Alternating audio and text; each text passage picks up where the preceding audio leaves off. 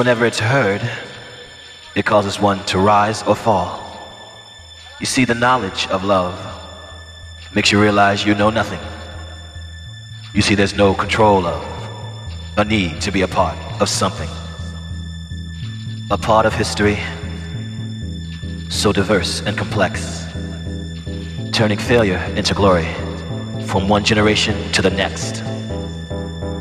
A ministry of love.